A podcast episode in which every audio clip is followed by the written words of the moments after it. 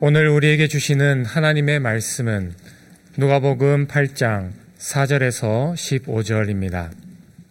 각 동네 사람들이 예수께로 나와 큰 무리를 이루니 예수께서 비유로 말씀하시되 씨를 뿌리는 자가 그 씨를 뿌리러 나가세 나가서 뿌릴세 더러는 길가에 떨어짐에 밟히며 공중의 새들이 먹어버렸고 더러는 바위 위에 떨어짐에 싹이 났다가 습기가 없으므로 말랐고 더러는 가시떨기 속에 떨어짐에 가시가 함께 자라서 기운을 막았고 더러는 좋은 땅에 떨어짐에 나서 백배의 결실을 하였느니라. 이 말씀을 하시고 외치시되 들을 귀 있는 자는 들을지어다. 제자들이 이 비유의 뜻을 물으니 이르시되 하나님 나라의 비밀을 아는 것이 너희에게는 허락되었으나 다른 사람에게는 비유로 하나니 이는 그들로 보아도 보지 못하고 들어도 깨닫지 못하게 하려 함이라. 이 비유는 이러하니라. 씨는 하나님의 말씀이요. 길가에 있다는 것은 말씀을 들은 자니 이에 마귀가 가서 그들이 믿어 구원을 얻지 못하게 하려고 말씀을 그 마음에서 빼앗는 것이요. 바위 위에 있다는 것은 말씀을 들을 때에 기쁨으로 받으나 뿌리가 없어 잠깐 믿다가 시련을 당할 때에 배반하는 자요. 가시떨기에 떨어졌다는 것은 말씀을 들은 자이나 지내는 중 이생의 염려와 재물의 향락에 기운이 막혀 온전히 결실하지 못하는 자요. 좋은 땅에 있다는 것은 착하고 좋은 마음으로 말씀을 듣고 지키어 인내로 결실하는 자니라. 아멘. 한 선교사 가정이 네덜란드령 유기니에서 7년 동안 사역하면서 파인애플 나무와 관련한 일화를 다룬 파인애플 이야기라는 소책자가 있습니다. 오스트레일리아 북쪽의 한반도의 3배보다 좀 더 큰 크기의 뉴기니 섬이 있습니다. 그 섬의 동쪽 절반은 파푸아 뉴기니이고 서쪽 절반은 지금은 인도네시아 땅인데 그곳이 네덜란드령 뉴기니이었습니다. 한 선교사의 가정이 네덜란드령 뉴기니의 오지 마을에서 원주민들을 대상으로 사역하고 있었습니다. 원주민들은 파인애플이 무엇인지 알고 있었고 또한 그들 중에는 먹어본 사람도 있었습니다. 하지만 그 마을에는 파인애플 나무가 한 그루도 없었습니다. 그래서 선교사는 다른 선교지에서 파인애플 묘목 100그루를 얻어서 원주민 한 명을 고용해서 묘목을 심도록 했습니다. 그에게는 일한 대가로 소금과 그가 원하는 것은 무엇이든지 주었습니다. 3년이 지나자 파인애플은 열매를 맺기 시작했습니다. 선교사는 파이, 파인애플을 몹시 먹고 싶었지만 성탄절은 되어야 먹을 수 있을 것 같았습니다. 마침내 기다리던 성탄절이 되어서 선교사는 아내와 함께 파인애플 밭으로 향했습니다. 그런데 먹을 만한 파인애플은 단 한 개도 없었습니다. 원주민들이 익는 족족 몰래 다 따갔기 때문이었습니다. 익기 전에 훔쳐야지 그렇지 않으면 주인의 것이 된다라는 것이 원주민의 생각이었습니다. 선교사는 화를 내면 안 된다고 생각했지만 참을 수가 없었습니다. 이봐요, 당신네들, 나는 이 파인애플 열매를 얻기 위해서 3년을 기다렸어. 그런데 하나도 얻지 못해서 앞으로 파인애플을 또 훔쳐 간다면 나는 더 이상 당신들을 위해서 병원 문을 열지 않겠습니다. 라고 소리를 질렀습니다. 그 병원은 선교사의 아내가 열어서 무료로 진료하는 곳이었습니다. 그럼에도 파인애플은 계속 없어졌습니다. 선교사는 병원 문을 닫아 버렸습니다. 표면적인 이유는 원주민들의 나쁜 마음을 고쳐 주어야 한다는 것이었지만 내면적으로는 이기적인 이유였습니다. 즉, 자신이 파인애플을 먹고 싶었던 것이었습니다. 병원 문이 닫히자 아이들이 치료를 받지 못해 점점 병이 깊어 갔습니다. 또한 원주민들은 독한 폐렴으로 기침을 심하게 했고 선교사 부부에게 약을 달라고 간청했습니다. 파인애플을 훔쳐간 것은 자신들이 아니라 다른 사람들이었다고 변명했습니다. 선교사가 다시 병원 문을 열었더니 파인애플도 다시 없어지기 시작했습니다. 그러다가 마침내 파인애플을 훔쳐가는 사람을 알아냈습니다.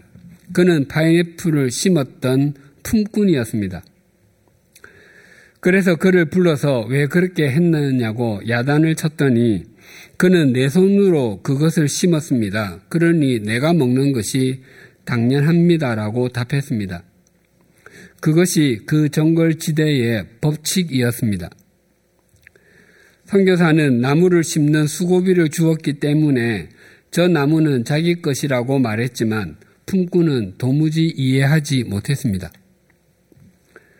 그래서 선교사는 이렇게 제안했습니다. 좋습니다. 내가 이 밭의 절반을 당신에게 주겠습니다. 저쪽 것은 당신 것이고 이쪽은 내 것입니다. 알겠지요? 그도 그렇게 합의하는 듯 했습니다. 그러나 여전히 선교사의 파인애플은 없어졌습니다. 그래서 선교사는 파인애플을 전부 포기해야겠다고 생각했습니다. 또 3년을 기다려야 한다는 것이 그에게는 어려운 일이었지만 어쩔 수 없었습니다. 그래서 그 품꾼에게 이보시오, 이 파인애플을 나무를 모두 당신에게 주겠소. 그 대신 당신은 밭을 만들어 그곳으로 이 나무를 모두 옮겨 심도록 하시오. 나는 이곳에다 다시 파인애플을 심겠소라고 말했습니다. 그러자 품꾼이 말했습니다. 투안, 투안은 원주민 말로 외국인 또는 외부인이라는 뜻입니다. 투안, 그러면 당신은 내게 품삯을 주셔야 합니다. 아니, 뭐라고요? 선교사는 기가 막혀서 대묻자 품꾼은 당신은 방금 우리에게 당신의 파인애플 나무를 옮겨달라고 부탁하지 않았습니까? 그것은 작업이기 때문에 품삯을 주셔야 합니다. 그 후에 선교사는 파인애플 묘목을 다시 산 후에 원주민들을 모아놓고 제안했습니다. 내가 품삯을 줄 테니 나무를 좀 심어 주십시오. 대신 이 열매는 내 가족만 먹을 수 있습니다. 그러자 그들은 말했습니다. 그렇게 할 수 없습니다. 우리가 심은 것은 우리가 먹어야 합니다. 선교사는 자신은 할 일도 많고 당신들은 다수이니 자신을 도와달라고 하며 원하는 것은 무엇이든지 주겠다고 했습니다. 그래서 좋은 칼을 주고 그에게 그렇게 하기로 약속을 받았습니다. 선교사는 3년 동안 그 약속을 상기시켰습니다. 또 3년이 흘러서 마침내 파인애플이 익기 시작했습니다. 선교사는 아내와 함께 파인애플 밭을 거닐며 귀한 열매를 주신 하나님께 감사를 드렸습니다.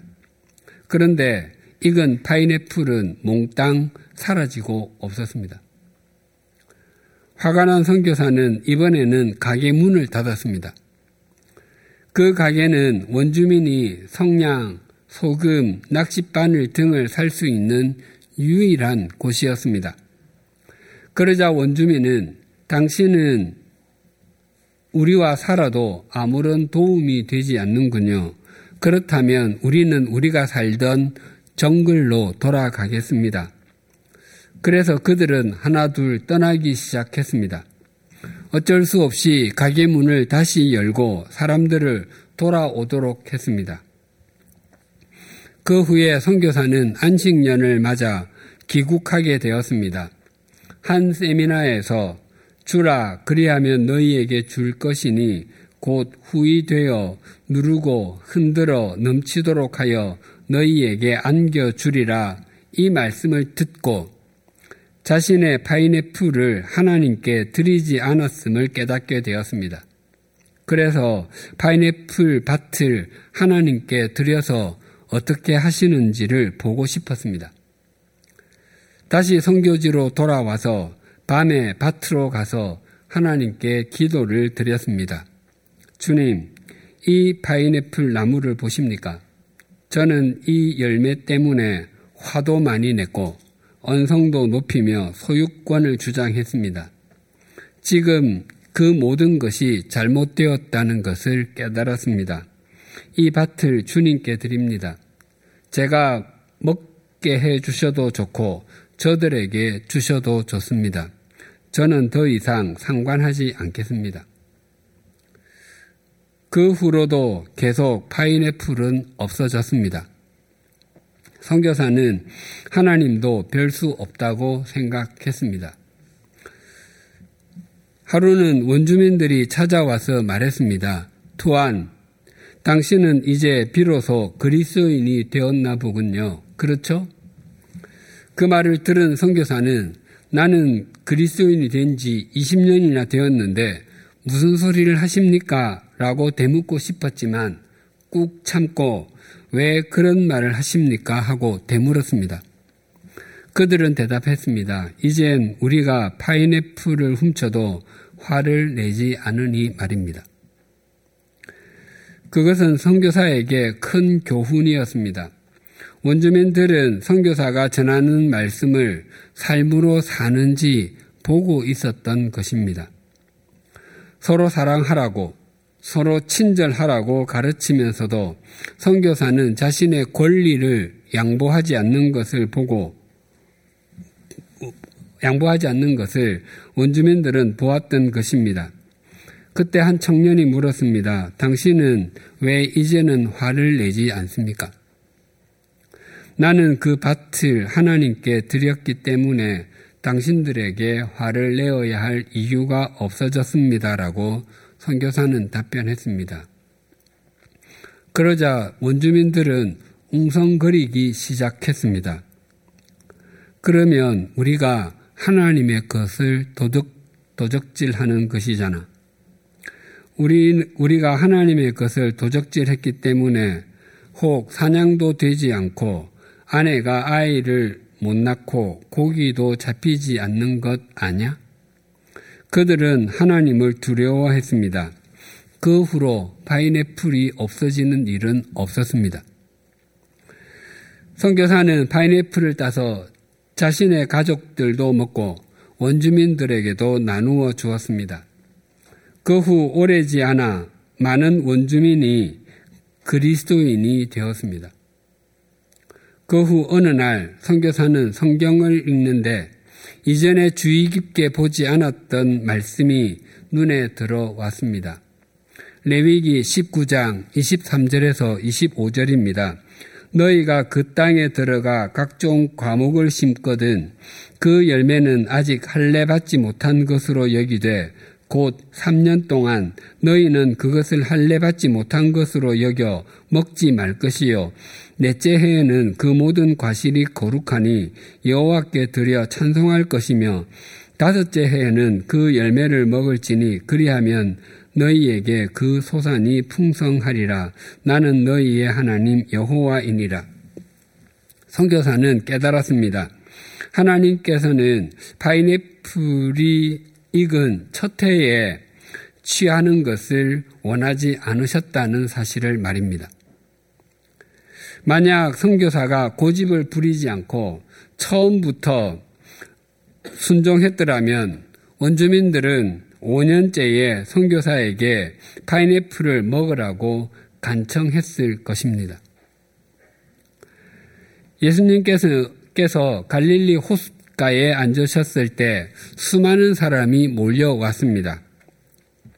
예수님께서는 그들에게 좀 더 효율적으로 말씀을 전하시기 위해서 한 배를 타시고 그 위에서 호숫가에 있는 사람들에게 비유를 통해서 하나님 나라를 전하셨습니다. 성경학자들에 의하면 갈릴리 호수에서 배를 타고 호수가에 있는 사람들에게 큰 소리로 말하면 7천 명 정도가 들을 수 있었다고 합니다. 비유는 어려운 것을 쉽게 설명하기 위해서 말하는 사람과 듣는 사람이 서로 잘 알고 있는 재료를 통해서 말하는 방식입니다. 그래서 비유에서는 듣는 사람이 말하는 사람이 말하려고 하는 것을 처음에는 또렷하게 이해하지 못하다가 뒤에 가면 그 의미를 또렷하게 깨닫게 됩니다. 그래서 비유는 한 방 먹는 이야기 또는 한 방 먹이는 이야기와 같습니다. 우리는 오늘 본문 씨 뿌리는 비유 또는 네 가지 땅에 떨어진 씨 비유에 대해서 여러 번 들었고 또 읽었기 때문에 이 비유가 그다지 새롭게 다가오지 않지만 이 내용을 처음 들은 사람들에게는 한 방 먹는 이야기, 한 방 먹이는 이야기와 같아서 아주 충격적이었을 것입니다. 구약성경 사무엘 하 12장에 비유가 무엇인지를 알려주는 좋은 예가 등장합니다. 고대에는 전쟁이 연례 행사와도 같았습니다. 당시에는 국가의 부를 누리는데 최고의 수단 중의 하나가 전쟁이었습니다. 그래서 겨울이 지나고 봄이 되면 전쟁을 치르곤 했습니다. 이스라엘과 암몬 사이에 전쟁이 발발했을 때 다윗은 왕으로서 당연히 앞장서서 싸워야 했지만 무슨 일인지 그는 출전하지 않았습니다. 다윗 왕은 저녁 무렵에 왕궁 옥상에서 거닐다가 한 여인이 목욕하는 것을 보았습니다. 다윗 왕은 그가 누구인지를 확인하게 했더니 그는 우리아 장군의 아내 바세바였습니다. 다윗 왕은 거기서 멈추지 않고 그를 데려와 동침했고 그는 임신을 했습니다. 다윗 왕은 알리바이를 맞추기 위해서 전장에 있던 우리아를 불러서 집으로 들어가게 했지만 그는 이스라엘의 군대가 야영하고 있는데 자신만 편안하게 있을 수 없다며 집으로 가지 않고 왕궁 문에서 군인들과 함께 잤습니다. 그 다음 날에는 술을 먹여서 돌려보냈는데도 그는 집으로 가지 않았습니다. 하는 수 없이 다윗 왕은 요압 장군에게 정가를 보내어서 우리아가 전사하도록 만들었습니다. 그리고 바세바를 왕궁으로 데리고 와서 자기 아내로 삼았습니다. 하나님께서는 이러한 다윗 왕의 모습을 악하다고 보셨습니다. 그래서 하나님께서는 나단 선지자를 다윗 왕에게 보냈습니다. 나단 선지자는 다른 말을 하지 않고 한 이야기를 들려주었습니다. 어떤 성읍에 두 사람이 살았는데 한 사람은 부자고 한 사람은 가난하였습니다. 부자는 양과 소가 많았고 가난한 사람은 암양 한 마리가 전부였습니다. 그는 그 암양을 딸과 같이 여겨서 같이 먹고 같이 잤습니다. 어느 날 그 부자의 집에 손님이 찾아왔습니다. 그런데 그 부자는 자기 가축 잡는 것을 아까워해서 가난한 사람의 암양을 빼앗아 손님을 위해 잡았습니다.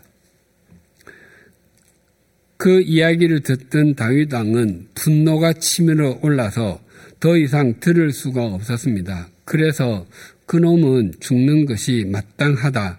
그리고 양은 네 배를 갚아 주어야 한다라고 소리를 질렀습니다. 그러자 나단 선지자가 말했습니다. 그놈이 바로 당신입니다.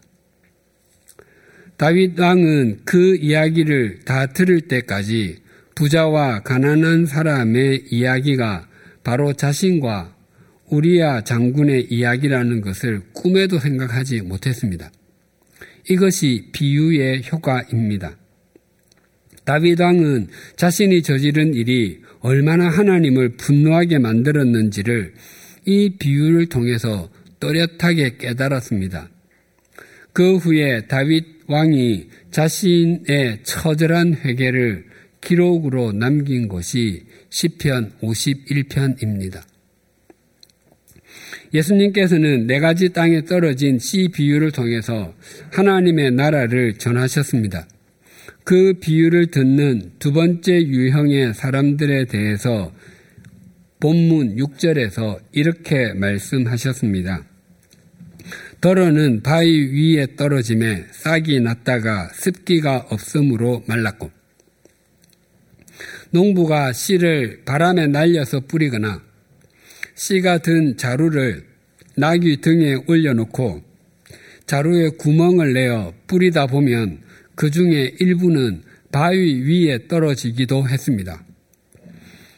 이 말씀에서 바위는 문자적으로는 거대한 돌덩어리, 바위로 이루어진 절벽 또는 반석 등을 의미합니다. 물론 본문에서 바위가 그러한 것들을 의미하는 것은 아닙니다. 또한 모래는 하나도 없고 몽돌로만 이루어진 자갈 해변을 의미하는 것도 아닙니다. 바위 위에라는 것은 땅 아래에는 바위가 깔려 있지만 그 위에 얇게 흙이 덮여 있는 지대를 의미합니다. 그래서 본문과 동일한 내용을 전하는 마태복음과 마가복음에서는 씨앗이 흙, 흙이 얇은 돌밭에 떨어졌다고 기록하고 있습니다. 초등학교 시절에 식물이 싹 트는 과정을 알기 위해서 접시 위에 물을 적신 솜을 깔고 거기에 강낭콩이나 완두콩 등을 올려놓고서 한동안 관찰하곤 했습니다. 그러면 싹이 나는 모습을 보며 기쁨을 주체하지 못했던 기억이 있습니다. 물을 머금고 있는 솜 위에 올려진 콩은 발화를 잘 합니다. 특히 그 접시를 볕이 잘 드는 창가에 두면 더 빨리 발화를 합니다. 그러나 발화된 콩을 계속해서 자라가게 하려면 반드시 그것을 화분이나 땅에 옮겨 심어야 합니다. 접시 위에 아무리 솜을 두껍게 깔고 물을 충분히 공급할지라도 거기에서는 제대로 자랄 수 없습니다. 왜냐하면 거기에서는 뿌리를 뻗어 내려갈 수 없기 때문입니다. 이 바위 위에 떨어진 씨앗, 즉 흙이 얇은 돌밭에 떨어진 씨앗 역시 길가에 떨어진 씨앗과 마찬가지로 열매를 맺지 못하는 것은 마찬가지였습니다. 돌밭에 떨어진 씨앗이 열매를 맺지 못하는 이유를 13절이 이렇게 증거합니다. 바위 위에 있다는 것은 말씀을 들을 때에 기쁨으로 받으나 뿌리가 없어 잠깐 믿다가 시련을 당할 때에 배반하는 자요.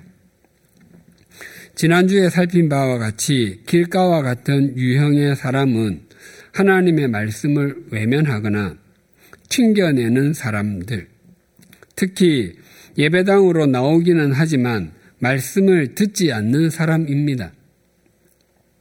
겉으로는 듣는 것처럼 보일지라도 속으로는 온갖 생각으로 가득 차서 말씀을 품지도 못하고 삼키지도 못하는 사람입니다. 그래서 예배당 문을 나서는 순간에 예배를 드리면서 무슨 말을 들었는지 아무것도 기억하지 못하는 사람입니다.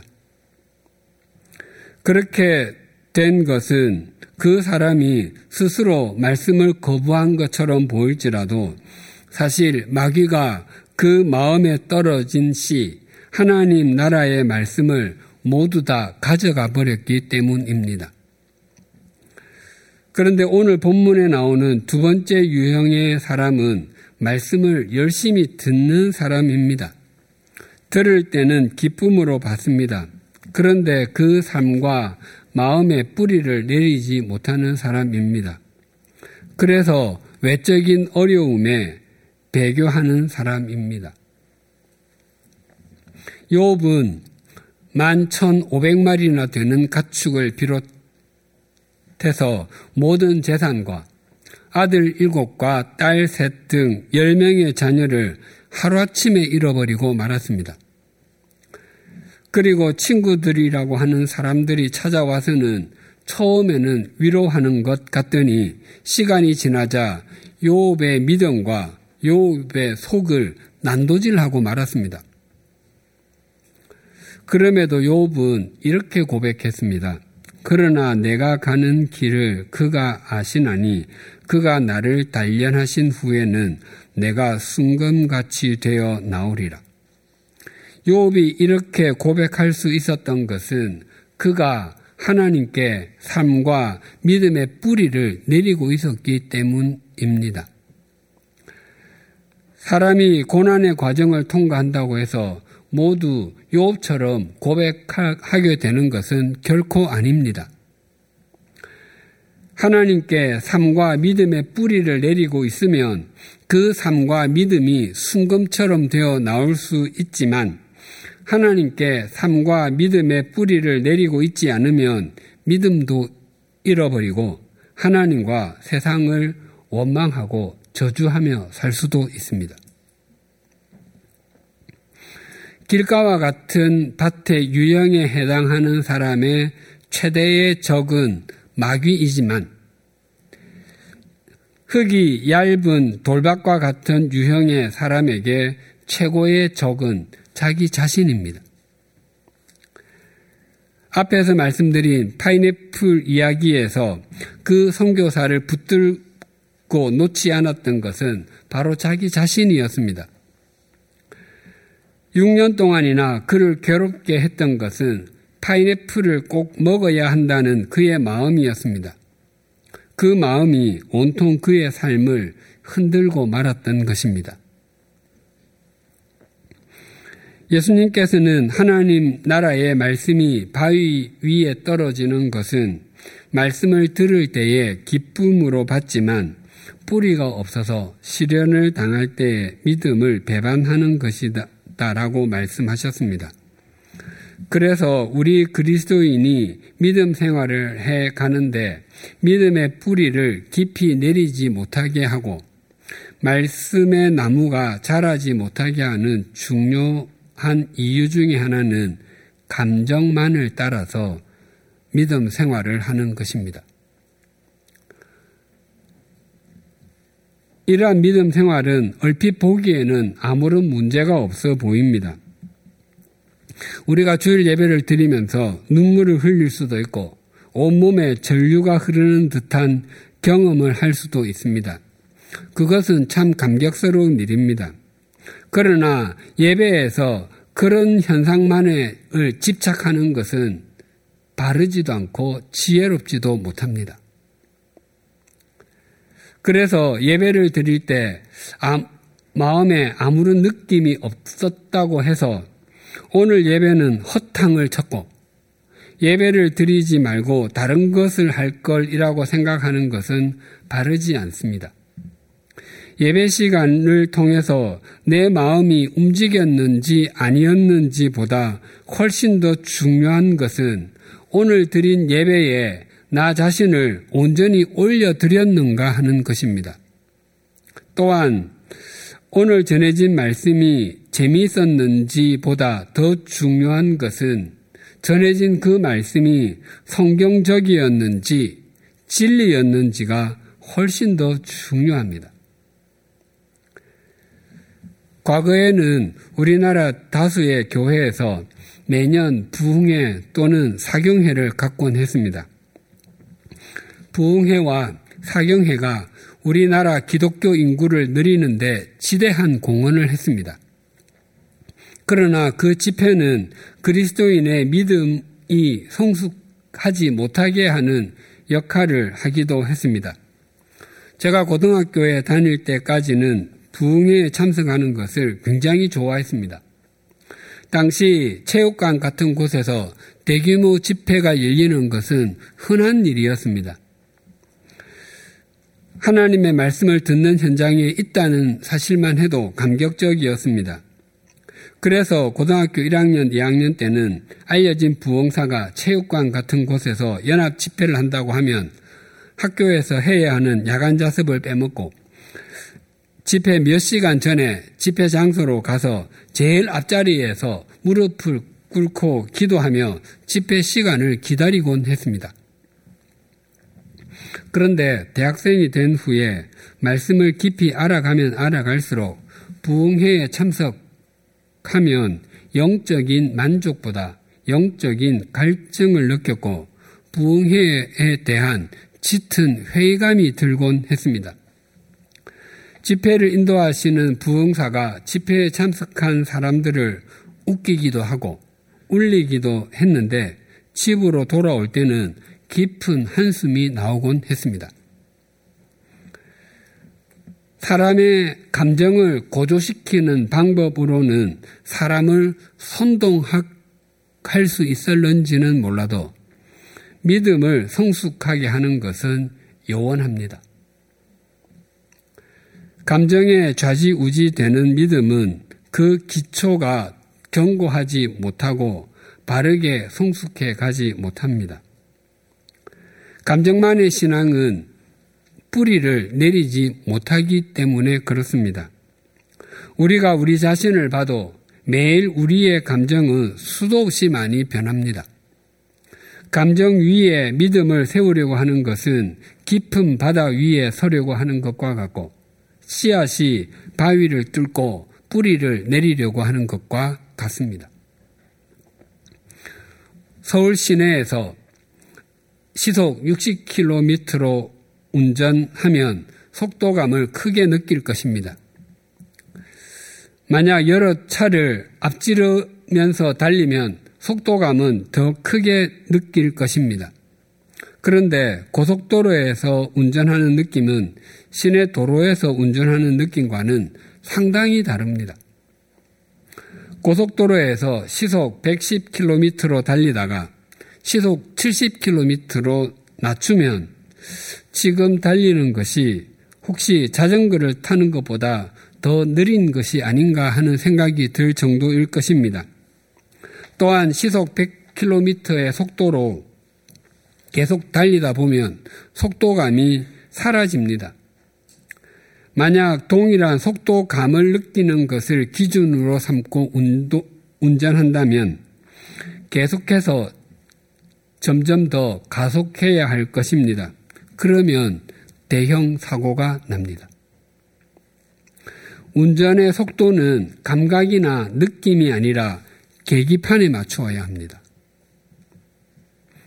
산이나 도로에서 길을 잃어서 방향을 알 수 없을 때 느낌이 아니라 나침반이나 지도를 따라서 움직여야 합니다.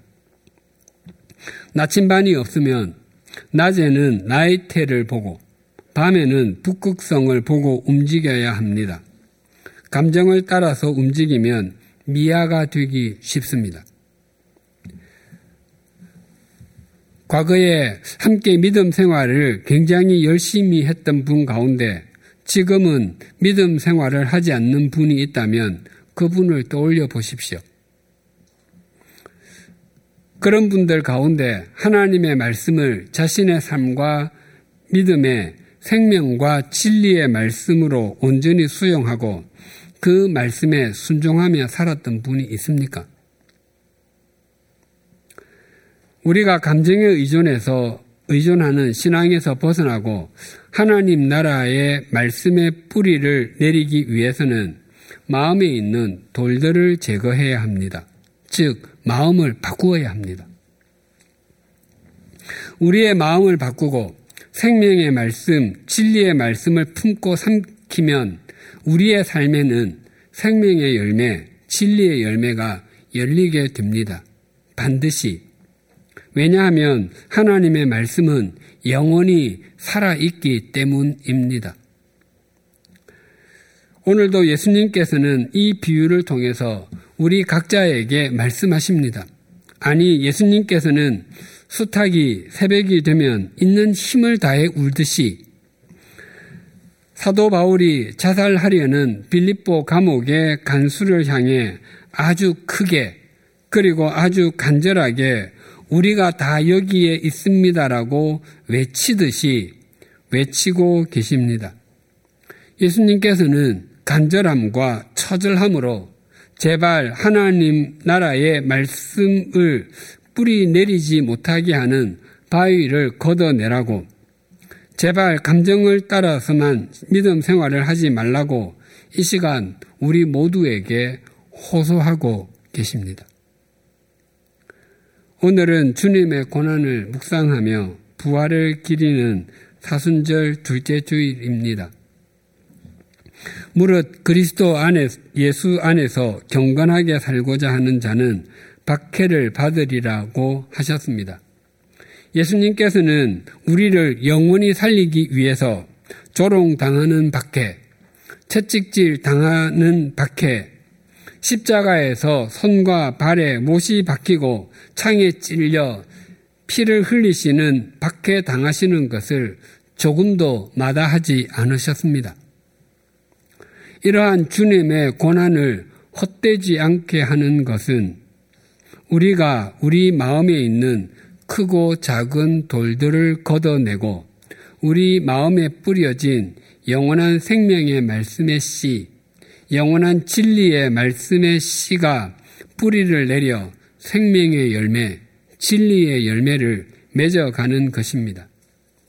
그것보다 더 주님의 고난을 의미 있게 하고 가치 있게 하는 것은 없습니다. 이 사순절 기간에 우리 각자의 마음에 있는 돌들을 걷어낸다면 세상을 이겨노라라고 선언하시는 주님과 함께 맞이하는 부활절은 그 어느 절기보다도 눈부신 생명의 절기가 될 것입니다. 기도하시겠습니다. 하나님 아버지 사순절 둘째 주일에 네 가지 땅에 뿌려진 씨 비유를 통해서 우리에게 목이 터지도록 또한 애끓는 심정으로 외치시는 주님의 음성을 들었습니다. 주님께서는 핏빛에 물든 목소리로 또한 그토록 간절하게 외치심에도 우리의 마음에는 걷어내지 못한 파인애플들이 많이 있음을 고백합니다. 어떤 사람에게는 물질 만능주의가 어떤 사람에게는 명예를 탐하는 마음이 또 어떤 사람에게는 눈에 보이는 것만이 최고라고 생각하는 세속적인 가치관이 파인애플로 남아 있습니다. 정직하게 고백하면 우리 각자의 마음에 크고 작은 파인애플이 없는 사람은 아무도 없습니다. 그것이 주님과의 바른 관계를 맺고 하나님 나라의 말씀을 뿌리 내리지 못하게 하고 있음에도 걷어내지 못하고 있습니다. 사실 우리는 파인애플이라고 움켜쥐고 있지만 주님께서는 바위라고 말씀하심에도 우리는 아니라고 우기고만 있습니다. 우리에게 있는 모든 것이 주님께로부터 왔기 때문에 우리에게 있는 것이 소중하지 않은 것이 없음을 압니다. 하지만 그것들이 주님보다 더 소중할 수 없음을 잊지 않게 하여 주시옵소서. 우리 모두가 이 사실을 망각하지 않게 해 주십시오. 우리 자신이 절대화하고 있는 그것이 바위와 같아서 우리의 삶의 진리와 생명 의 나무가 뿌리 내리지 못하고 열매를 맺지 못하고 있다는 것을 알아 놓을 수 있는 믿음과 용기를 다하여 주시옵소서. 그리하여 우리가 잡고 있을 때보다 놓을 때 이기신 주님께서 더 풍성하게 하시는 것을 누리게 하여 주시옵소서 예수님의 이름으로 기도드립니다. 아멘.